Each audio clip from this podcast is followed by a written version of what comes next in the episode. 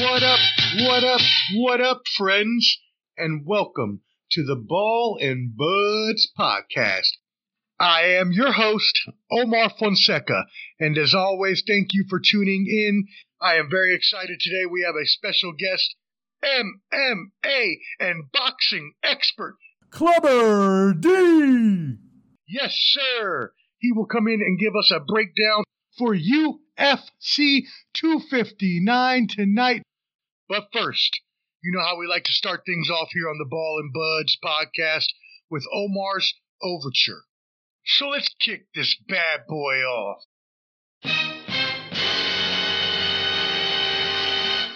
Hey, yo, what up, O? This your man, Clubber D. MMA expert, aka After the Fact King, aka Armchair Expert, aka Sectional Couch Messiah. And I'm telling you right now, UFC, we got a big card tonight. And I'm saying we as if I'm part of it because we're all fans. We all love this shit. I'm going, going, going, going, going, going, Wolf. And now, without further ado, MMA and boxing expert Dion Clubs is back with us for UFC 259 tonight, my friend. How are you doing today? And how are you looking forward to this show? Oh, man, thanks for having me again, buddy. You know, when you say MMA and boxing expert, you got to make sure you put Mr. After the Fact because I'm always right after the fact. I'll give you my predictions, but if I'm wrong, don't hold me to all those, okay? Don't hold me to those, all right? That's that's that's early stuff. We're talking about after the fact when I talk shit, and then after, if I'm right, then I'm gonna talk shit like, hey, look at me, Nostradamus over here, or Sportsadamus. You know, I might know Biff, I might have the book, who knows? But uh, thanks for having me on, buddy, and I cannot wait for this three championship title card. It's gonna be phenomenal. Yes, sir, it is. And by the way, my friend, you are stupid as hell. But anyways, um, let's keep moving on. Let's start with bout number one, Yan at Sterling. So Yan's opponents, this is his first opponent ranked in the top five. When he fought Aldo, he was number six. Sterling has three consecutive victories against top five. So he's been fighting opponents. But Yan does have seven consecutive wins, tying him for the longest streak in bantamweight history, while he has eight knockdowns in UFC, one short of the bantamweight record. Sterling also has four submissions, the third most in bantamweight history. So, with uh, Yan beating Aldo, Sterling beating Sandhagen, tell me, my friend, what do you think about this matchup and who will be the winner? Well, this is your classic striker versus grappler, okay?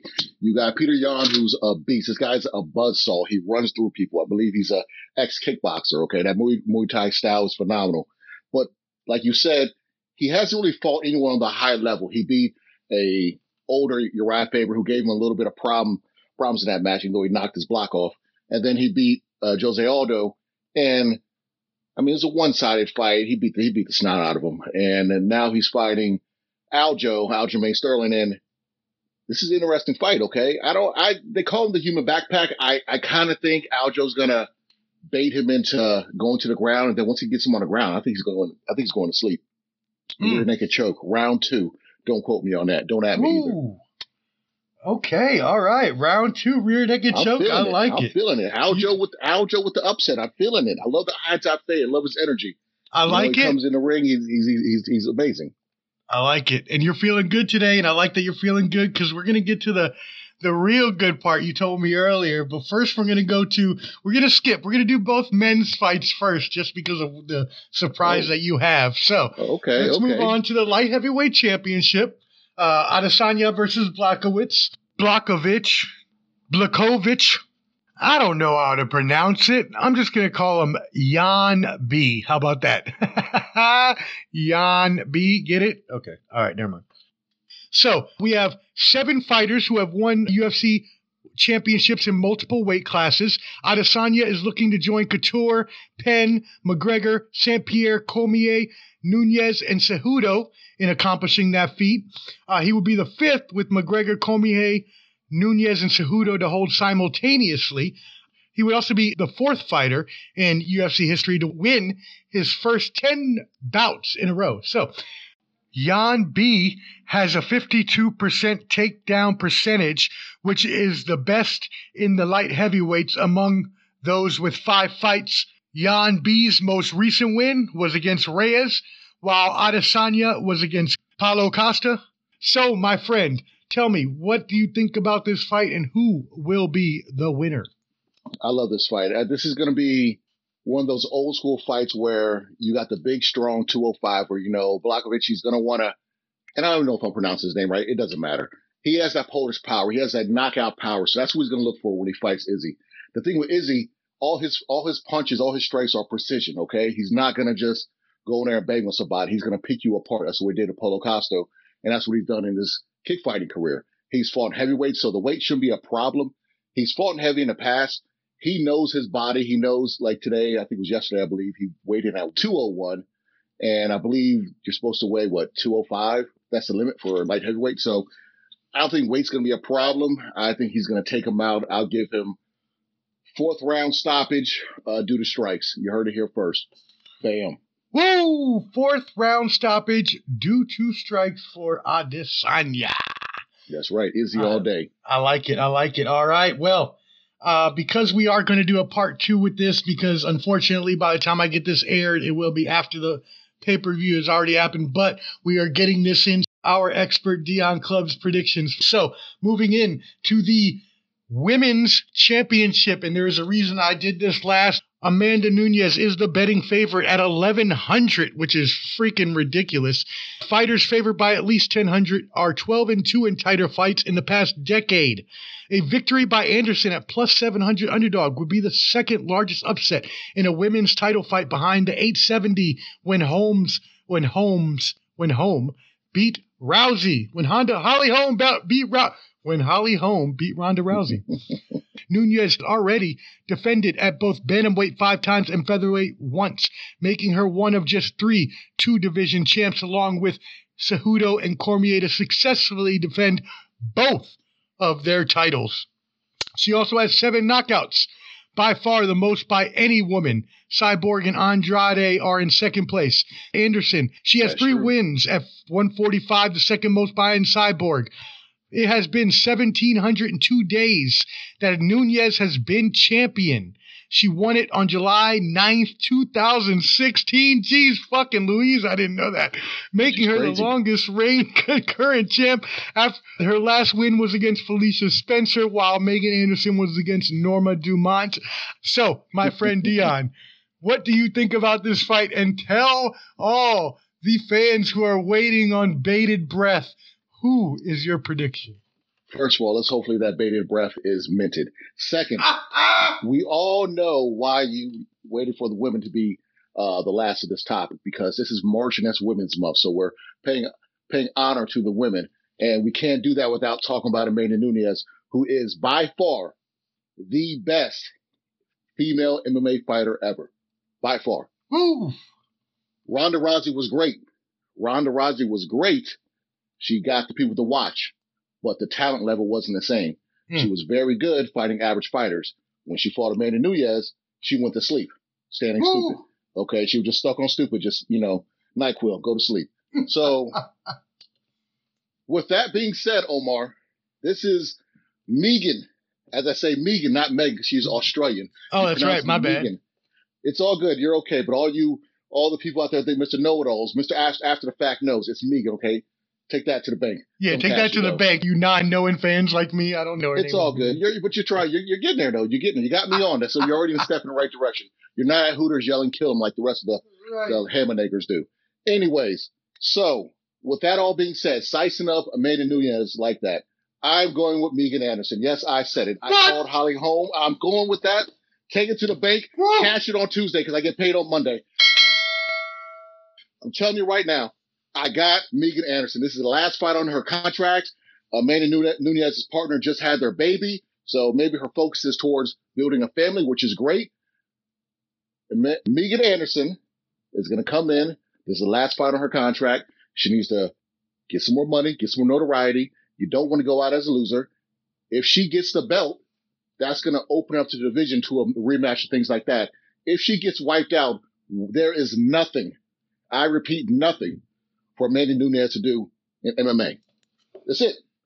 Dana White's like, dang, what do I need to do? So he probably know he's going to spike her drink. Now, I'm not saying he's going to do all that, but he would love for it to be an upset. I called Holly Holm losing. I remember our good friend I'm not going to say his name, but Little Shane. Would you say that? Ah. He was in Vegas. I should have gave him money, but I didn't. I called that fight. I'm calling it right now. Megan Anderson is going to win. And I'm coming, Elizabeth. That's right. It's I'm holding I'm holding my chest too, like I'm red. But I'll put it like this: round three, make it choke. You heard it here. It sounds like blasphemy, but if it works and it's after the fact, I'm the king of it.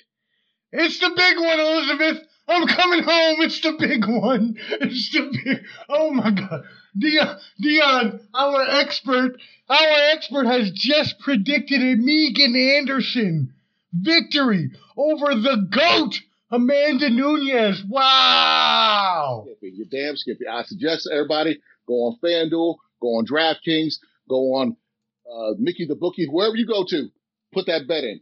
All right. And if you lose, don't at me. Ball and Buds podcast does not support gambling. We sure don't. Anyways, thank you, my brother. I will have you on for the review, my friend. Thank you so much.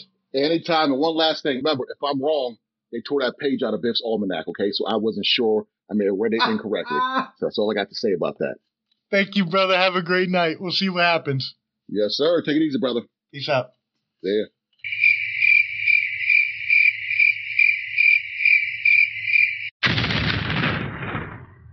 Meanwhile,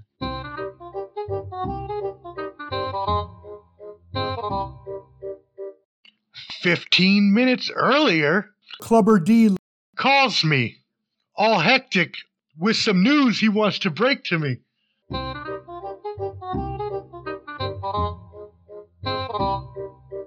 I'm going, going, going, going, going, going Aljo to get the victory over Peter Yan. I got Megan Anderson with the upset. Yes, Megan Anderson with the upset.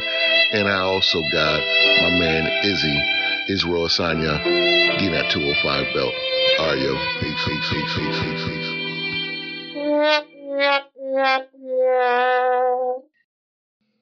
Mm, mm, mm. Well, well, well. Now that we actually saw the real results, Clubber D. thought he had Biff's almanac. That dude must have had Sniff's bag o' crack, 'cause he had to be high as hell with these picks he made. Or maybe it was from sniffing that whiteout that apparently erased the results from that day's almanac. Jeez Louise. Ah, my dude. Let's see what he has to say for himself. Tragic, tragic, tragic. You know, when I get my predictions, when I, when I see into the future at times, sometimes I'm listening to Cleo while I'm watching BET Uncut. Sometimes the sports almanac is wrong. Somebody whited out the pages, or sometimes it disappears. You know, I think somebody did something in this present time to make those words disappear. So I read it completely wrong. It is what it is. One fight I kind of got right was Aljo winning the belt. Wasn't the fashion that I predicted. I blame Cleo and the Sports Almanac for that. But anyways, the first two rounds, Aljo was coming out. He was pressuring. He was he was hitting Yan from all angles, doing his thing. But you could tell Yan. Every time Aljo threw something, Yan would block it. He kept his guard real tight. Aljo would get in sometimes. He worked way too hard to get his takedowns. By that third round, Yan was taking over. I mean, his hits were, were starting to wear Aljo. And Aljo was going for things that just looked ridiculous, like a spinning back fist after doing a spinning kick. And it was so slow and telegraphed as he was tired. That illegal knee, there's no bones about that. That was ridiculous. He hit him illegally. He turned to his corner to ask if he could do it. They said yes, but I don't think they were telling him to kick him in the head, probably in the body or something like that. It was very blatant. And people can say what they want to say about Aljo uh, winning an Oscar for for feeling concussed and things of that nature. If I'm in that boat, if someone knees me and this is for the belt, oh, I'm laying out. That, that's a wrap. I'm sorry. It's, you know the rules, tough. So Aljo got the win. Dana White looks salty. It is what it is. Don't do illegal shit. Ah, ah, yeah, exactly. That's what I said because when I was wa- when I was watching it too, he looked around and I was like, he looked around and then did it. I was like, you damn well know that's illegal. I'm not the most well versed UFC expert, but even I know that's illegal. Uh, so yeah, and yeah, it was weird. Sterling was moving around really weird, doing different stances to bait him in, and it just wasn't working. And then yeah, that illegal shot was crazy. So, well, what do you think? Now that we've gone through the one you got right, let's go through the two you got wrong, including the big one, since you predicted Megan Anderson over the GOAT, Amanda Nunes. What do you have to say for yourself, sir? So in the Nunes fight, I mean, this this is why she is the GOAT. Took her at the first punch she landed, Megan Anderson was on linguini legs. She was stumbling around, fumbling and bumbling. You could tell there's levels to this. She looks superior to any other female she gets in a cage with. It's ridiculous. Nunes is head and shoulders above any female in both the 135 and 145 division. And that's possibly in the world right now. When she hit Megan Anderson, I thought she was doing a Charleston two step. Okay. After three punches, she was already on her back, had her on the ground, got her into armbar. Ridiculous. Tap, tap. I mean, I don't know if she read her lullaby story while they were on the ground. Maybe she didn't have to because she didn't choke her out or knock her out, but she was heading towards that way if they were to stand back up. Nunes is the GOAT. There's not another female fighter out there right now, possibly Cyborg, if they do a rematch, which will not happen, that can test her. She's the best. I mean, she could probably retire. And I know I predicted Megan Anderson with the upset, but sometimes you know, uh, I, I, get I get ahead of myself, and the sports almanac isn't always correct. That's why I'm the Mister After the Fact King. Okay, so after the fact, Nunes is a goat. She always will be. And prior to what I said, if I'm not correct, then blame the sports almanac. Don't blame me because it's not my fault. I love how you just keep blaming it on the almanac, but honestly, it's it's you have gotten so many of these right before now, that's why I consider you an expert. This is really the first major one you got wrong, and you got so many right before, and you've won so much money off it, so I'm not even worried about this one. But yeah, it was three jabs of the pincushion, and nighty night, Nunes took her out. That being said, you had another miss on this card Adesanya versus Yan B. Tell me about that fight, sir. So let's get to the main event. Now, we all knew about the size difference. Izzy was moving up in weight. 185 to 205. How would that be an issue for him? First round, Izzy looked like Izzy, taking his time, picking his shots. Second round, Bogovic, he was starting to press forward a little bit. He was letting Izzy know, hey, I'm here. I'm the bigger man. Deal with me. I think Izzy was hesitant because of the power. Bogovic has, he has serious power and Izzy didn't want to go to sleep. My boy Larry said it best. Izzy is a style bender, but couldn't bend his style to learn how to wrestle because when he got taken down in the fourth and fifth round, he looked like dog shit. He could not get him off him. Okay. N- not that Blachowicz advanced position that much, but he did what he had to do. Stayed on top of him, let him deal for all that weight because he probably weighed about 220 on fight day. And Izzy was what, 201 tops. So, like you say, took him down, wrestled, a little bit of ground and pound towards the end, but that was about it. I mean, if you can't advance position or get out of that situation, then you're going to lose. Izzy's a great fighter. He's just not well versed in wrestling. And if he thinks he can fight Jon Jones, which will not happen, he's uh, he got another thing coming. Okay, he might as well just relax on that one. It was a good fight. I think uh, Izzy will go back down to 185, regroup. He'll be back at 205 at some point, but he just wasn't ready. He just couldn't. There's nothing he could do. Blachowicz, Jan did what he had to do. He was getting beat up standing up. Izzy was tearing him up with that inside leg kick on his left leg. As I saw a picture of his, his shin and uh, calf bandaged up after the fight. But Izzy, he couldn't, the, the power didn't translate to 205. And it's one of those things that happen. Styles make fights. And, um, you know, he's a great stand up artist, but you, it shows you take him down. And if you're big enough to keep him down, you have a good chance of winning that fight. So, is what it is, my friend. Thank you so much anytime. And one last thing, remember, if I'm wrong, they tore that page out of Biff's almanac. Okay, so I wasn't sure. I may have read it incorrectly. so that's all I got to say about that. Thank you, brother. Yes, sir. Take it easy, brother. And you know how we like to end things here on the Ball and Buds podcast with Omar's epilogue. You win some and you lose some, but you live. You live to fight another day when we make predictions, that's what happens. You get some hits, you get some misses, and you either take the hits or you get your flowers. Clubber D. Has received many flowers in the past. This time he took a whammy of a hit. But again, that's why we do this because it's fun. We enjoyed it. We had so much fun cracking it up beforehand, and then doing the review. I had so much fun editing this episode because I got to put in so many like different sound effects and stuff. So, what a great time it was! Thank you again to Combat Sports Expert Clubber D. for joining us here on the Ball and Buds podcast. We'll have him on again soon for another big card. On that note, thank you for tuning in, my friends. Make sure to support your boy, and as always, subscribe to stay updated and download all the new episodes. Until then, stay safe, take care of yourself, be kind to each other, and spread love the Omar way. Holla! 5000.